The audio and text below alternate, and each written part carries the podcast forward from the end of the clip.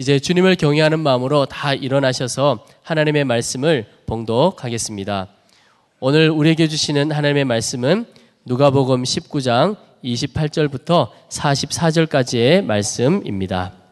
예수께서 이 말씀을 하시고 예루살렘을 향하여 앞서서 가시더라. 감람원이라 불리는 산 쪽에 있는 벳바게와 베다니에 가까이 가셨을 때 제자 중 둘을 보내시며 이르시되 너희는 맞은편 마을로 가라. 그리로 들어가면 아직 아무도 타보지 않은 나귀 새끼가 매어 있는 것을 보리니 풀어 끌고 오라. 만일 누가 너희에게 어찌하여 푸느냐 묻거든 말하기를 주가 쓰시겠다 하라 하심에 보내심을 받은 자들이 가서 그 말씀하신 대로 만난지라. 나귀 새끼를 풀 때 그 임자들이 이르되 어찌하여 나귀 새끼를 푸느냐 대답하되 주께서 쓰시겠다 하고 그것을 예수께로 끌고 와서 자기들의 겉옷을 나귀 새끼 위에 걸쳐놓고 예수를 태우니 가실 때에 그들이 자기의 겉옷을 길에 펴더라. 이미 감난산 내리막길에 가까이 오심에 제자의 온 무리가 자기들이 본 바 모든 능한 일로 인하여 기뻐하며 큰 소리로 하나님을 찬양하여 이르되 찬송하리로다. 주의 이름으로 오시는 왕이여. 하늘에는 평화요. 가장 높은 곳에는 영광이로다 하니 무리 중 어떤 바리새인들이 말하되 선생이여 당신의 제자들을 책망하소서 하거늘. 대답하여 이르시되 내가 너희에게 말하노니 만일 이 사람들이 침묵하면 돌들이 소리 지르리라 하시니라. 가까이 오사 성을 보고 우시며 이르시되 너도 오늘 평화에 관한 일을 알았더라면 좋을 뻔하였거니와 지금 내 눈에 숨겨졌도다. 날이 이를지라 내 원수들이 토둔을 쌓고 너를 둘러 사면으로 가두고 또 너와 및 그 가운데 있는 내 자식들을 땅에 메어치며 돌 하나도 돌 위에 남기지 아니하리니 이는 내가 보살핌 받는 날을 알지 못함을 이남이니라 하시니라. 아멘. 하나님의 말씀입니다. 다 자리에 앉으시겠습니다. 아, 여러분 지금 1년 중에 가장 은혜로운 아, 그 주간에 우리가 지금 있다는 걸 아십니까? 아, 고난 주간 또 부활절 아, 요한 주간이 우리가 1년 동안 하나님 앞에 받을 은혜 중에 가장 놀라운 은혜, 아, 예수를 믿는 것에 대한 가장 분명한 핵심, 아, 이 십자가와 부활의 아, 고난 주간과 아, 부활 주일에 지금 우리가 있습니다. 아, 성도들의 삶 전체를 뒤바꿔 놓을 수 있는 아, 그런 놀라운 은혜의 기간에 우리가 지금 시작 문턱에 와 있습니다.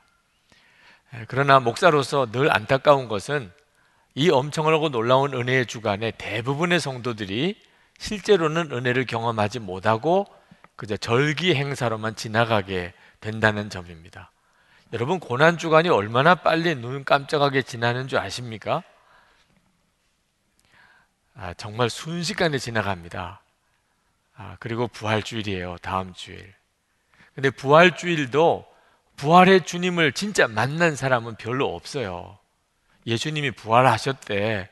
그러니까 전해 들은 겁니다. 예수님이 부활하셨대. 어, 정말 놀라운 일이잖아. 어, 부활의 주님을 만나봤어. 아니, 난 만나보지 못했는데 그냥 그런 말을 들었어. 대부분이 그렇게 지나. 고난주간과 부활주일이 지나도 실제로 이 고난주가 부활절에 십자가와 부활의 그 엄청나고 놀라운 능력을 경험하고 변화된 삶을 새롭게 경험하는 분들은 별로 없어요. 오늘 여러분들이 아, 주보를 받아 보시면 거기에 봉투가 하나 들어 있을 겁니다. 거기 뭐 돈이라도 들어 있는 봉투면 얼마나 좋아요. 돈 넣으라는 봉투예요. 여러분, 다음 주일이 부활절인 것이 부활절 헌금 봉투 받아 들고 보니까 실감이 나시잖아요. 그죠? 그런데 기쁘신가요? 그냥 또 특별한 헌금 한 번 더 하는 주일일 뿐이지 늘 주, 매년마다 부활 주일은 한 번은 오는 거고 이렇게 지나가는 것이 목사로서는 너무 안타깝습니다. 여러분 같이 예수를 믿어도 고난 주간과 부활 주일을 맞이하면 둘로 쫙 갈라집니다.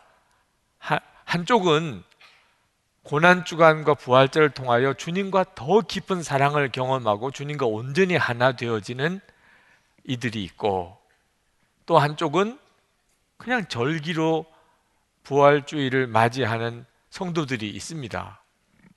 고난중앙과 부활주일은 성도들 이렇게 둘로 두 부류로 나누어 놓는 역할을 하는 것이 안타까워요.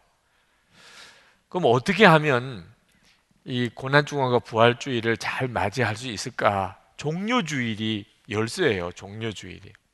사실 종료주일은 고난주간과 잘 어울리지 않는 주일 같이 보입니다. 분위기가 우선 그래요. 종료주일은 예수님이 십자가 지시려고 예루살렘 성으로 들어가실 때 그 제자들의 무리가 예수님을 어, 메시아가 예루살렘 성으로 들어오시는 것처럼 그렇게 환영하고 맞아들였던 이를 기념한 주일입니다. 종려나무 가지를 꺾어서 흔들었다고 그래서 종려주일이라고 합니다. 그런데 예수님이 메시아로서의 찬양을 받으신 이것과 예수님이 십자가에 달려 죽으신 것이 너무 어울리지가 않잖아요. 그래서 종료주일에 설교를 어디다가 초점을 맞춰야 될지가 참 곤혹스럽습니다. 그러나 실제로는 이 종료주일과 고난주간은 굉장히 밀접한 관련이 있습니다. 종료주일의 신앙을 제대로 가지고 고난주간을 맞이하면 고난주간은 더 이상 그저 절기 행사가 아닙니다. 많은 성도들이 어, 이 종료주일의 그 제자들과 같은 뜨거운 어, 마음의 영접 또 환영 찬양이 없이 고난주간을 맞이합니다. 종료주일이 없으니까 고난주간은 그저 지켜보는 입장이고 소문으로만 듣는 거고 그렇게 부활주일도 지나가 버리고 맙니다. 사실 제자들이 예수님을 예루살렘 성에 들어오실 때 아, 정말 왕처럼 메시아처럼 그렇게 영접을 했습니다만 실제로 성경을 가만히 읽어보면 굉장히 초라한 모습이었어요. 예수님이 진짜 왕처럼 뭐 수레를 끌고 아주 위엄을 갖춘 말 위에 올라타서 왕의 복장을 하고 이렇게 예루살렘에 입성한 게 아닙니다. 나귀 새끼를 타셨다고 그랬어요. 한 번도 타, 누가 타보지 않은 나귀 새끼. 사실 몰기도 굉장히 어려운 거죠. 그리고 안장이라도 없어서 제자들이 겉옷을 그 나귀 새끼 위에 그 덮어놓고 그 위에 앉으시고 그리고 무슨 카펫이 왕의 행진에 따라오는 카펫이 있는 것도 아니니까 제자들이 자기 겉옷을 벗어서 예수님이 지나가는 앞길에 이렇게 깔아놓고 그 위를 이렇게 지나가면서 예루살렘에 들어오신 거예요. 그러니까 초라하죠. 정말 초라하죠. 예수님 모든 사람들로부터 다 환영을 받았나 누가복음에는 제자의 무리들만 그렇게 환영을 했습니다. 바리새인들이 아주 팔짱을 끼고 노려보고 있는 분위기였어요. 실제로는 예루살렘에서는 예수님에 대해서 벼르고 있는 입장입니다. 이제 저 예수를 죽여야 되겠다. 이미 종교 지도자들 사이에는 그 일에 대해서 논의가 끝났습니다. 예수님은 이제 죽기로 정해져 있는 사람입니다. 이런 살벌한 분위기에서 예수님이 예루살렘에 들어간 것이에요. 근데 제자들은 도대체 어떻게 된 사람들이길래 그렇게 주님을 메시아로 왕으로 찬양하면서 맞아들였나 잘 믿어지지가 않을 정도입니다. 근데 제자들에게 있었던 이 마음이 있는 성도는 예수님의 고난주간과 부활절을 제대로 맞이하게 됩니다. 그렇지만 안타깝게도 많은 성도들이 실제로 이 제자들의 무리들처럼 그렇게 예수님을 뜨겁게 환영하고 찬양하는 마음이 없어요. 바리새인들이 예수님의 제자들을 아주 책망하자 하라고 예수님에게 항의를 합니다. 그건 어떤 뜻에서 보면 예수님과 제자들을 위하는 일이기도 해요. 왜냐하면 굉장히 위험한 행동이니까. 예수님을 메시아라고 공개적으로 그렇게 찬양하고 예수님을 왕이라고 공개적으로 예수님의 이름을 높이는 것은 종교적으로 일단 유대교의 심각한 문제가 되고 정치적으로 로마의 심각한 문제가 되는 행동입니다. 그러니 종교의 법으로 또 정치범으로 이 몰려서 죽을 수도 있는 상황입니다. 실제로 예수님은 그렇게 십자가에 죄목을 가지고 죽으신 거죠. 그러니까 바리새인들이 아, 저 제자들이 정신없는 말을 하고 있네. 그리고 선생님 되는 예수님에게 아, 제자들 좀 통제하시라고. 아, 제자들 좀 책망하셔야지 어떻게 저렇게 내버려 두시나고 그렇게 말을 했을 정도예요.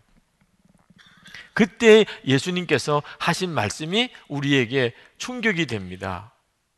예수님께서 그런 바리새인들을 향하여 꾸짖듯이 말씀하셨어요. 만일 이 사람들이 침묵하면 돌들이 소리를 지르리라. 그러니까 예수님의 말씀의 핵심은 찬양은 드려져야 된다는 거예요. 음, 찬양은 드려져야 돼. 상황은 조금 어설퍼요. 왕이요, 메시아라고 하기에는 좀 너무 어설픈 예루살렘 입성입니다. 그러나 찬양은 그런 찬양이 드려져야 된다. 우리가 마음에 새겨야 합니다. 예수님은 분명히 만약에 만약에 제자들이 그렇게 주님을 찬양하고 노래하지 않으면 돌들이 그렇게 소리를 지를 것이라. 즉 우리들을 보고 사실 하시는 이야기예요. 예수님을 그렇게 뜨겁게 찬양하고 영접하고 환영하는 일이 우리에게 없다면 하나님은 돌들을 통하여라도 그렇게 찬양을 받으실 것이라. 자, 예수님은 이 제자들이 예수님을 환영하는 것을 굉장히 즐거워하셨던 것처럼 보입니다. 그리고 바리새인들이 찬물을 끼얹는 말을 하니까 그것 때문에 막 화를 내신 것처럼도 보여요. 근데 실제로는 그렇지가 않습니다. 예수님이 제자들이 예수님을 그렇게 뜨겁게 환호하고 메시아라고 왕이라고 찬양하는 것 때문에 기분이 좋아 하셨다거나 바리새인들이 그것을 트집 잡으니까 예수님께서 갑자기 짜증이 나셨다거나 전혀 그렇지가 않습니다.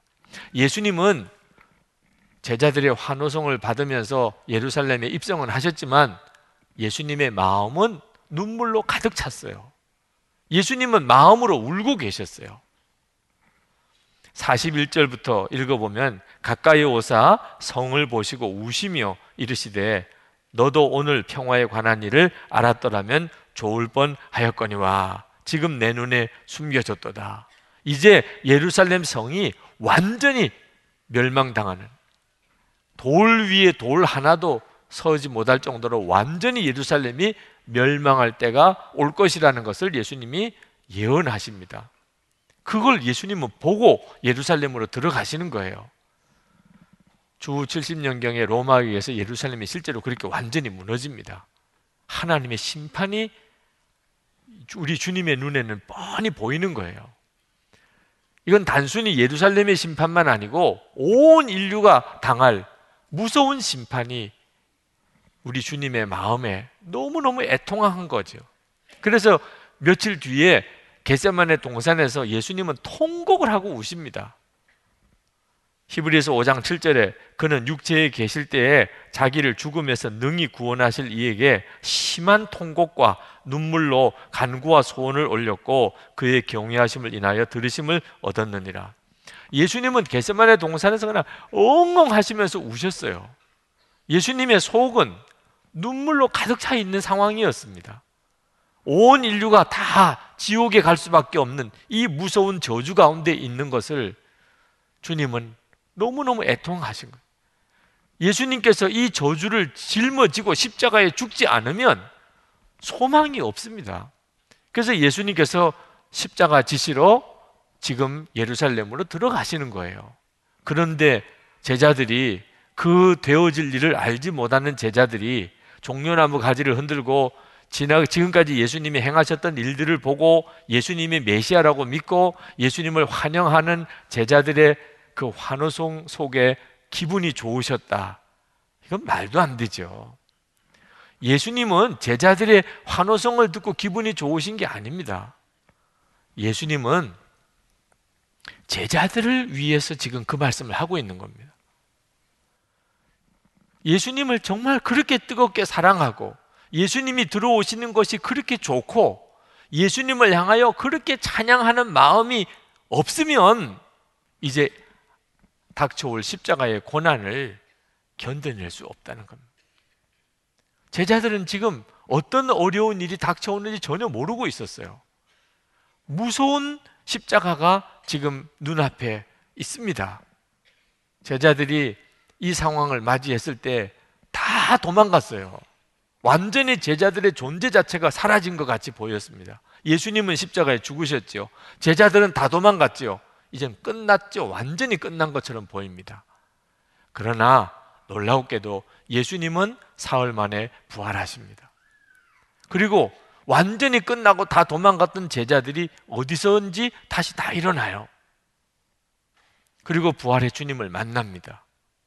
예수님이 부활하시고 난 다음에 모든 예루살렘에 있는 사람들에게 다 보이신 게 아니라고 그랬어요.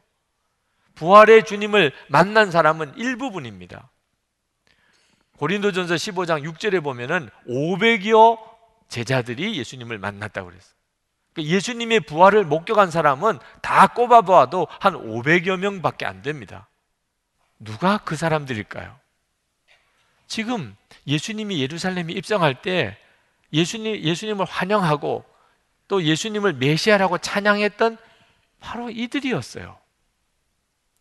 그들이 예수님을 그렇게 뜨겁게 사랑하고 주님이 예루살렘에 들어오시는 것을 진심으로 환영하고 주님을 뜨겁게 찬양하는 그런 중심을 가지고 있었기 때문에 그들은 무서운 십자가의 핍박이 지나갈 때 다 죽은 것 같았지만 그 속에는 여전히 생명이 살아 있었고 그리고 부활의 주님을 만나 뵐 영광의 축복을 얻었던 거예요. 이제 이건 우리들의 문제가 됩니다. 여러분, 우리들 안에 이 예루살렘 성에 들어오시던 예수님을 맞이했던 이 제자들과 같은 그런 주님을 향한 뜨거운 갈망과 그리고 주님을 정말 환영하는 마음과 주님을 찬양하는 찬양이 있느냐 하는 거예요. 여러분에게 그런 찬양과 주님을 향한 열망이 있으십니까? 있으신 분도 계시고 그렇지 않은 분도 계세요. 지금 마음에 주님을 향한 뜨거운 열망과 찬양이 내게 없다면 만약에 역사를 2000년 전으로 돌아가서 이 본문 속에 내가 들어간다면 나는 예루살렘 성에서 예수님이 들어오실 때 그 예수님을 종려나무 가지 흔들면서 어 유대교 지도자들은 아주 나를 죽이려고 그렇게 노려보고 있고 바리새인들은 아주 팔짱 끼고 아주 삐딱한 눈으로 나를 지켜보고 있는 상황에서 여러분은 공개적으로 나는 예수님의 제자라고 예수님이 메시아라고 이럴 수 있는 반열에 여러분이 설 수 있을까요? 여러분은 그와 같은 마음을 가지고 있습니까? 오늘 그걸 점검도 해야 되고 여러분이 그 믿음을 가지셔야 돼요.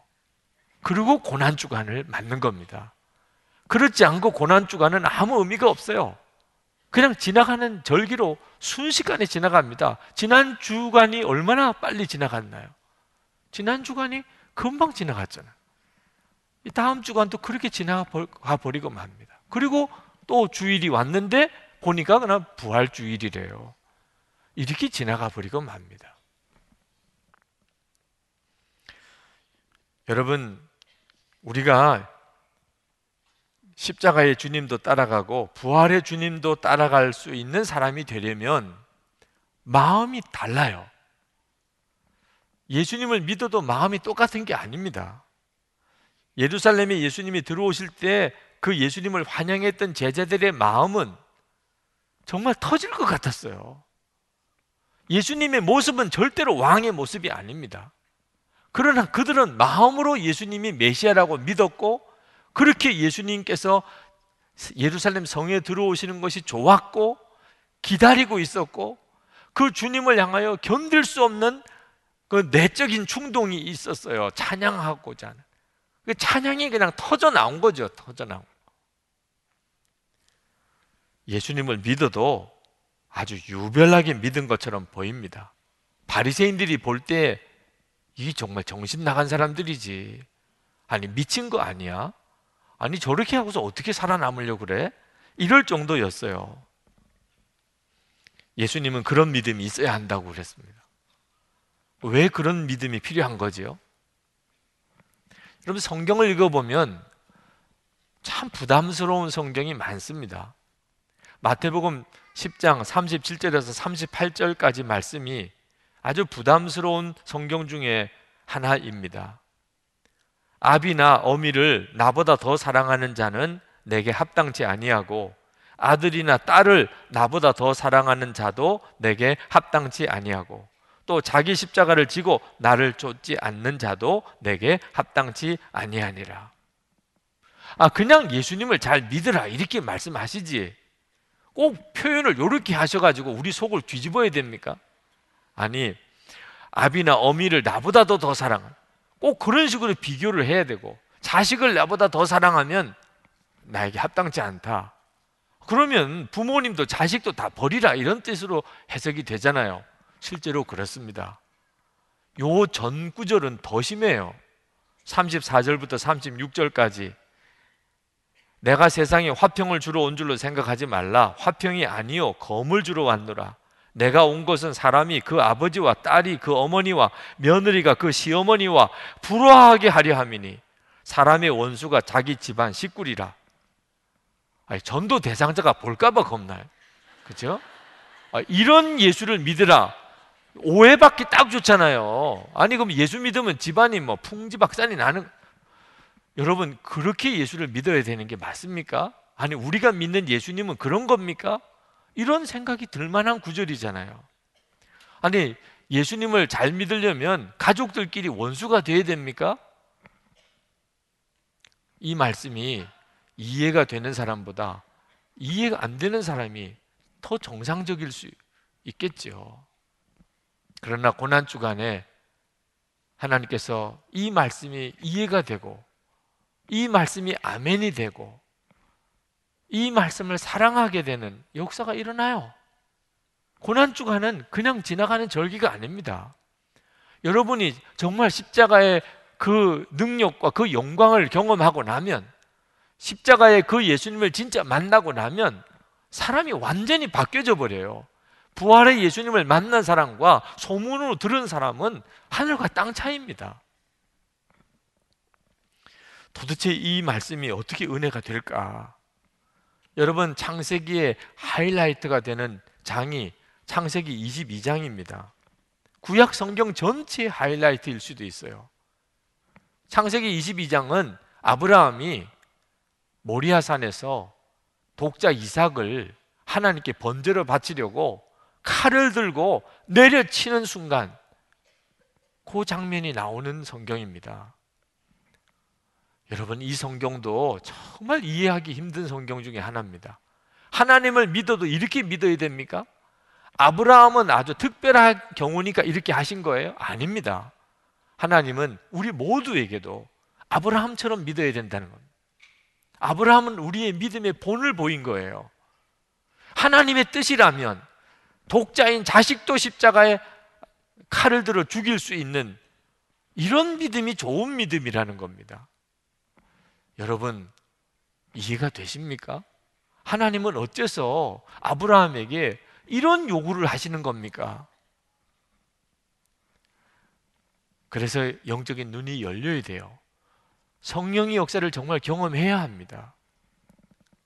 하나님께서 아브라함에게 이렇게 말씀하신 것은 하나님의 사랑을 아브라함 너만큼은 좀 알아야 알아달라는 거예요. 하나님의 사랑이 어떤 사랑인지. 아브라함이 이삭을 그냥 자기 집 앞마당에서 죽인 게 죽이려고 한 게 아닙니다. 하나님이 지시할 곳으로 가라. 그래서 사흘길을 걸려서 모리아산까지 데려가서 거기서 이삭을 죽이려고 합니다. 그 모리아산이 어딘 줄 아십니까? 예수님이 십자가에 달리셨던 골고다예요. 하나님은 괜히 그렇게 하신 게 아닙니다. 하나님이 아브라함에게 이삭도 바치라고 말씀하신 것은 사실은 하나님이 그렇게 하신 거예요. 하나님이. 하나님이 당신의 독생자를 십자가에 못 박아 죽인 거예요. 저와 여러분을 구원하시려고. 아버지가 어찌 자식을 죽일 수 있겠습니까? 어느 정도로 우리를 사랑하시면 그렇게까지 할 수 있겠냐 말입니다. 우리로서는 이해할 수가 없어요. 아브라함도 아마 말로 들었으면 이해를 못 했겠죠. 근데 아브라함이 진짜 자기 자식을 죽이려고 해 봤기 때문에 그게 도대체 어떤 마음인지 그때 도대체 어떤 고통이 있는 것인지 아브라함은 알지요. 하나님의 우리를 향한 사랑이 어느 정도인지 도대체 예수님이 십자가에 죽으실 때 하나님은 어떤 마음이셨는지 아브라함은 알지요. 하나님은 그걸 원했던 거예요. 아브라함 너만큼은 좀 알아줘. 여러분, 고난 주간은 그냥 건성으로 지나가는 주간이 아닙니다. 우리는 모르는 게 너무 많아요. 십자가 그냥 건성으로 듣고 한 번 듣고 지나갈 지식이 아닙니다. 십자가의 영광, 십자가의 능력, 십자가의 사랑, 우리는 정말 큰 바다에 물 한 컵 정도, 바닷물 한 컵 정도밖에 모르고 있는지도 몰라요.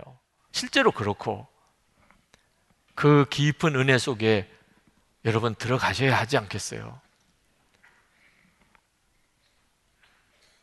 십자가의 고난도 이기고 부활의 주님도 만날 자는 그 주님을 향한 마음이 다릅니다. 아브라함이 그랬던 것처럼 마음이 달라요.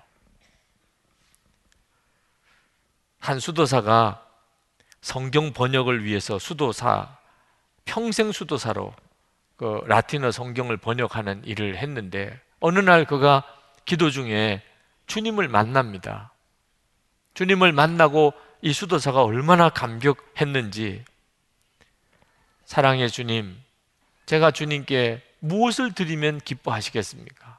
주님께 뭔가 예물을 드리고 싶었어요. 예수님께서 나는 하늘과 땅의 모든 권세를 다 가지고 있는 자. 너가 나에게 줄 수 있는 건 아무것도 없다.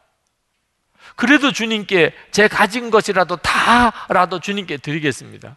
예수님께서 만약에 정말 그렇게 하고 싶다면 가난한 자들에게라도 나눠주라.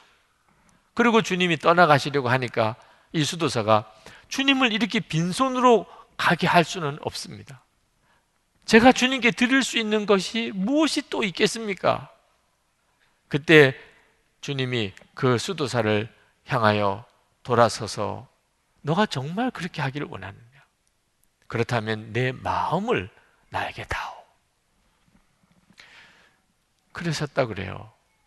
여러분, 우리가 예수님께 드릴 수 있는 건 마음밖에 없습니다. 다 주님이 주신 거예요. 그리고 나중에 또 다 내려놓고 갈 거고, 실제로 우리가 하나님께 드릴 수 있다, 바친다, 의미가 없는 겁니다. 그 다 주님 거니까. 주님이 주신 것이고. 그러나 내게 있는 것으로 드릴 수 있는 유일한 것이 있는데 그것이 우리의 마음이에요. 마음. 그래서 예수님은 우리 마음에 오시기를 원하시는 겁니다. 사랑하는 여러분, 그 예수님이 예루살렘에 들어오실 때 그 제자의 무리들이 예수님이 예루살렘에 들어오시는 것을 향하여 그렇게 기뻐하며 그냥 한번 상상해 보세요. 예수님이 예루살렘에 들어오시는 것을 바라보면서 그 제자의 무리들이 그렇게 기뻐하면서 예수님을 맞았어요. 지금 예수님은 여러분의 마음에 들어가실 때 똑같이 여러분이 그렇게 해주기를 원하는 겁니다. 여러분이 진심으로 예수님이 내 마음에 오시 예수님이 내 마음에 오신 게 그렇게 기쁘고 좋아요. 그렇게 여러분이 예수님을 마음에 맞이하고 계십니까? 여러분 중에는 정말 그렇게 예수님을 영접한 분이 있으실 거예요. 예수님 제 마음에 오세요. 제가 어떻게 예수님을 영접할 수 있겠습니까? 그러나 십자가의 보혈로 내 모든 죄를 씻어 주셨으니 주여 제가 주님을 진심으로 이제 내 마음에 주님으로 왕으로 제가 모시기를 원합니다. 이제는 제 마음에 오셔서 항상 계시고 내 삶을 이끄소서 주관하소서 진심으로 정말 눈물로 기쁨으로 감사함으로 그렇게 예수님을 영접하신 분이 계실 거예요. 주님은 반드시 그분 마음속에 오셨습니다. 누구든지 정말 주님을 원하면 주님은 반드시 그 사람 속에 계십니다. 그리고 그가 알게 됩니다. 예수님이 그 마음에 임하셨음을. 그러나 안타깝게도 지금 이 자리에 계신 분 중에 그렇게 진심으로 예수님을 영접한 기억이 없으신 분도 있으실 거예요. 오늘 이게 교회는 나왔지만 내가 정말 내가 진심으로 예루살렘 성에 들어오는 예수님을 맞이하는 제자들의 무리처럼 그렇게 기뻐하며 그렇게 갈급해하며 그렇게 내가 예수님을 내 마음에 오시기를 그렇게 영접해본 기억이 내게는 없구나. 그러시면 오늘이라도 하세요.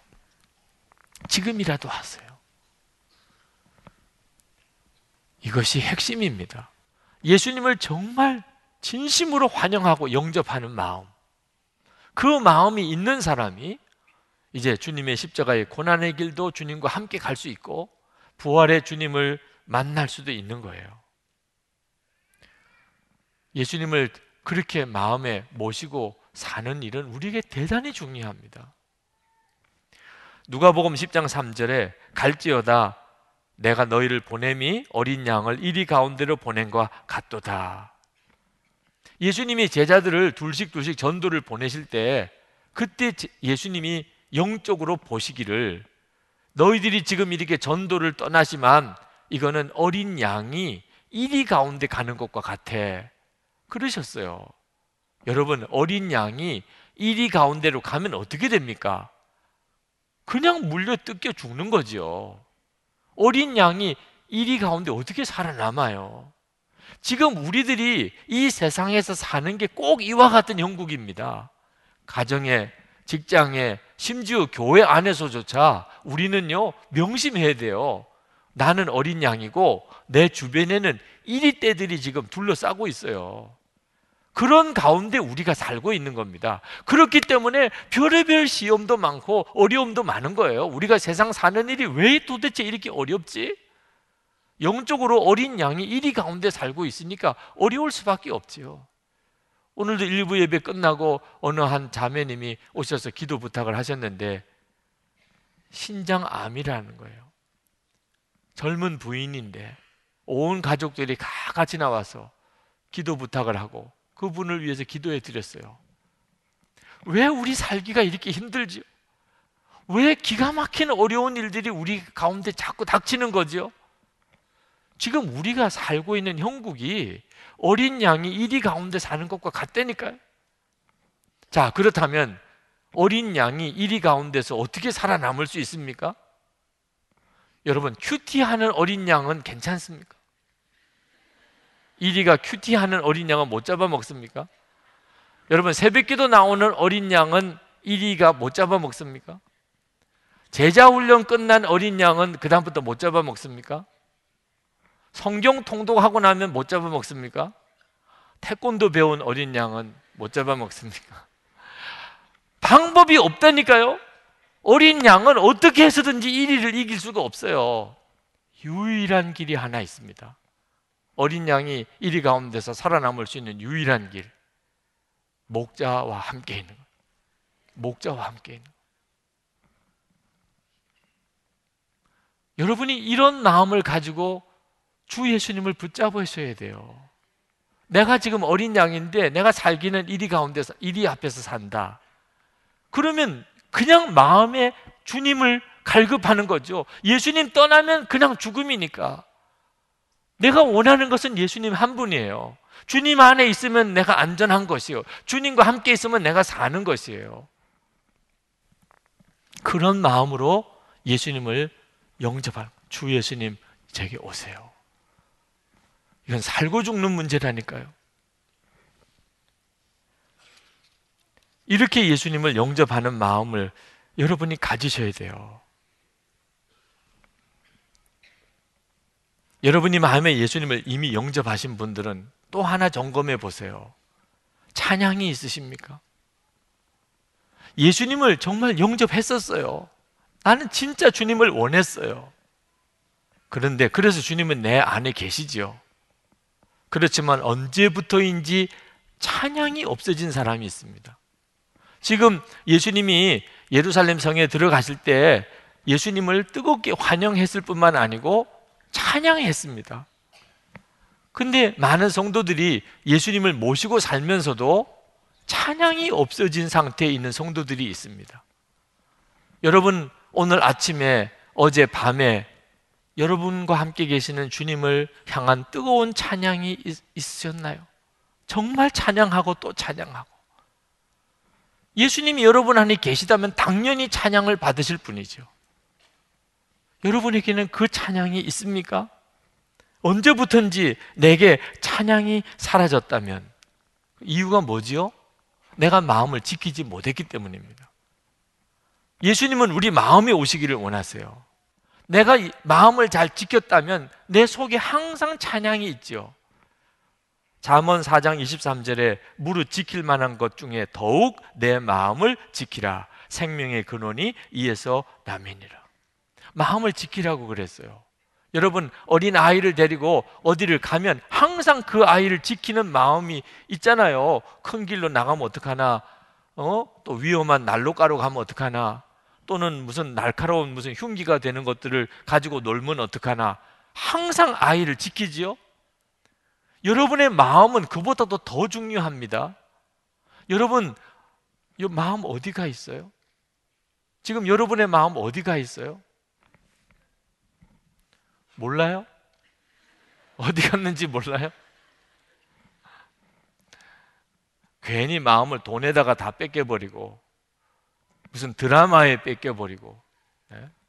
세상 성공에 뺏겨버리고 어떤 사람에게 마음 줘버리고 세상 오락에다가 세상 내 마음 다 뺏겨버 죄 짓는 것에다가 내 마음 다 뺏겨 아 예수님을 영접하고도 실제로 마음을 이렇게 하고 산단 말입니다 여러분 마음을 제대로 지키고 사세요?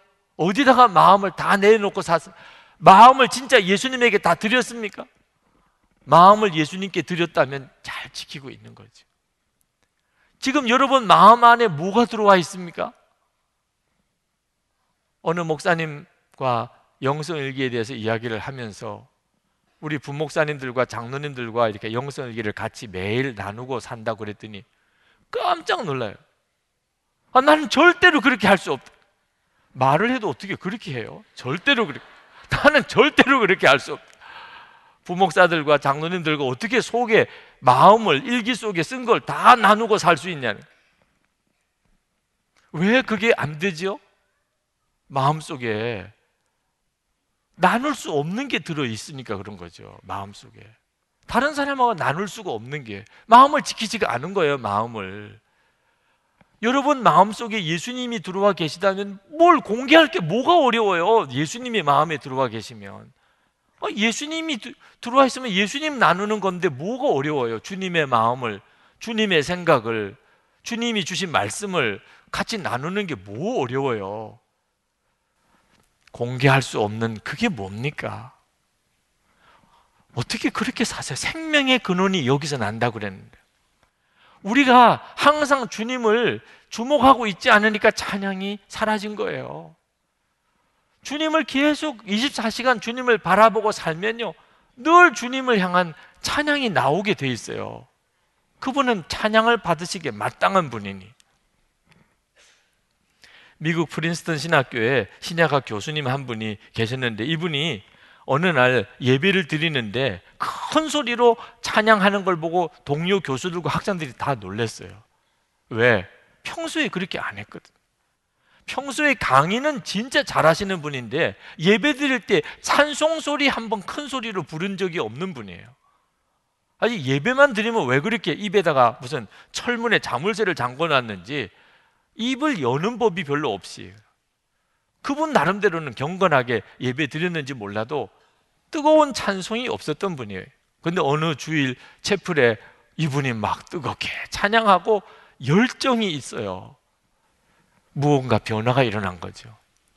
그분이 간증을 했습니다. 그 전날 밤에 꿈에 천국을 가본 거예요. 천국을. 천사를 만났습니다. 천사가 하는 말이 천국에는 신학 잘하는 사람이 필요 없다. 찬송 잘하는 사람이 필요하다. 천국에는 늘 찬송하고 사니까. 이분이 충격을 받았어요. 자기는 신학을 잘하니까 성경의 지식도 많고 그러니까 자기는 천국에 천국에 갈 거라고 생각하고 천국에서도 유명하다고 생각. 근데 막상 실제로 천국에 가는 꿈을 꾸어놓고 보니까 자기가 아는 많은 지식은 아무 소용이 없는데 찬양이 중요한. 아, 그 꿈을 꾸고 그 다음에 체프를 드리는데 찬송 시간에 이건 가슴이 다른 거예요. 여러분 눈이 뜨이고 안 뜨이고는 이렇게 엄청난 차이가 있습니다. 여러분 속에 예수님을 향한 진짜 찬양이 정말 견딜 수 없는 뜨거운 찬양이 있나요? 바리새인들이 노려보든지 말든지 딴 사람들이 뭐라고 이상하게 나를 손가락질 하든지 말든지 아, 주님을 찬양하고 싶은데 어떻게 해요? 그걸 어떻게 억지로 하겠습니까? 제가 그 군목 시절에 기억이 나는 연대장님이 한 분 계십니다. 그 최전방 부대 포병 연대장이신데 한 번은 그 관사 연대장 관사를 이렇게 지나가는데 저녁이에요. 찬송 소리가 들려요. 관사 뒷마당에서 연대장이신 그분이 괴로울 때 주님의 얼굴 보라 그 찬송을 막 부르시고 계시더라. 보초들도 듣고 당번병도 있고 뭐 영내에 있으니까 뭐 당직 서는 사람들도 야, 연대장이 쉬운 자리가 아니구나. 알았어요. 그 부대의 지휘관이 된다는 게 얼마나 어려운가. 근데 그분에게는 그 쉽지 않은 여러 가지 현안들이 많은 중에 그가 인격적으로 주님을 알고 있었어요. 힘들고 어려울 때마다 늘 부르던 찬양이라 그러시더라. 여러분의 여러분 주변에 있는 사람들이 여러분의 찬양을 들은 적이 있을까요? 예루살렘에 들어갈 때 그때 제자의 무리들이 불렀던 그들의 찬양처럼 사람들이 다 알아요. 내게는 찬양이 있다. 저 사람에게는 찬양이 있다. 여러분 속에 인격적으로 아는 그 주님, 여러분과 함께 계시는 그 주님에 대한 찬양이 있나요? 찬양이 있으신 분들은 반드시 십자가의 고난의 영광을 봅니다. 십자가를 통과하게 됩니다. 주님이 이끄시니까요. 물론 삶은 엉망으로 살면서 노래만 부르면 그것도 참 보통 밉상이 아니죠. 그죠? 손영원 목사님, 그분은 자기 두 아들 죽인 원수를 양자 삼았습니다. 그건 믿지 않는 사람들도 다 충격을 받았어요. 근데 이 손영원 목사님에게는 찬양이 있었던 분입니다. 찬양이 있었으니까 그렇게 할 수 있었던 거예요. 그분이 지은 복음성가 중에 주님 고대가라는 복음성가가 있습니다. 낮에나 밤에나 눈물 머금고 내 주님 오시기만 고대합니다. 가실 때 다시 오마 하신 예수님, 오 주여 언제나 오시렵니까? 고적하고 쓸쓸한 빈 들판에서 희미한 등불만 밝혀 놓고 오실 줄만 고대하고 기다려오니 오 주여 언제나 오시렵니까? 먼 하늘 이상한 구름만 떠도 행여나 내 주님 오시는가 해. 머리 들고 멀리 멀리 바라보는 마음. 오 주여 언제나 오시렵니까? 내 주님 자비한 손을 붙잡고 면류관 벗어들고 찬송 부르면 주님 계신 그곳에 가고 싶어요. 오 주여 언제나 오시렵니까? 신부되는 교회가 흰 옷을 입고 기름 준비 다 해놓고 기다려오니 도적같이 오심하고 하신 예수님. 오 주여 언제나 오시렵니까 천년을 하루같이 기다린 주님, 내 영혼 당하는 거 볼 수 없어서 이 시간도 기다리고 계신 내 주님, 오 주여 이 시간에 오시옵소서. 여러분, 정말 이 종료주일에 예수님을 맞이하고 영접했던 그 제자들의 무리 같은 무리들이요, 많습니다. 주님을 진짜 믿는 사람은 다 그렇습니다. 그렇게 뜨겁게 주님을 찬양하고 주님을 환영하고 주님을 영접하는 마음을 가지고 있으니까 십자가도 통과하게 되는 거예요. 그리고 그 십자가의 길에서 주님의 사랑을 만나게 되는 거예요. 다른 사람들은 다 싫다, 부담된다, 떠나가는 바로 그 십자가의 고난 속에서 주님과 하나 되는 거예요. 그게 주님과의 결혼이 되는 거예요. 주님과 사랑으로 연합이 되는 자리가 돼. 나는 죽고 예수로 사는 그 십자가의 비밀을 발견하게 되는 거예요. 무엇보다도 부활의 주님을 만나게 되는 거예요. 오늘 이 시간 바로 이 종료주일 그 제자들의 무리에 주님을 향한 뜨거운 환영하는 마음, 주님 제 마음에 오세요. 제가 주님을 찬양합니다. 이 은혜가 여러분 속에서 일어나기를 축복합니다. 그리고 이번 고난 주간을 맞아 보세요. 이번 고난 주간에 주님은 여러분을 놀랍게 만나 주십니다. 그렇게 갈망하던 주님, 그렇게 만나고 싶었던 주님, 소문으로만 들었던 부활의 주님, 만나지고 하나 되는 역사를 경험하게 되실 것입니다. 기도합시다. 이 시간 주여 제 마음 속에 주님을 향한 뜨거운 열망과 주님을 향한 뜨거운 사랑과 주님을 향한 뜨거운 찬양을 일으켜 주소서. 그리고 주님 저를 이끌어 고난 주간을 지나게 하시고 그리고 부활의 주님을 맞이하게 해 주옵소서. 통성으로 기도하겠습니다. 은혜와 사랑이 충만하신 아버지 하나님, 하나님의 크고 놀라우신 하나님의 은혜로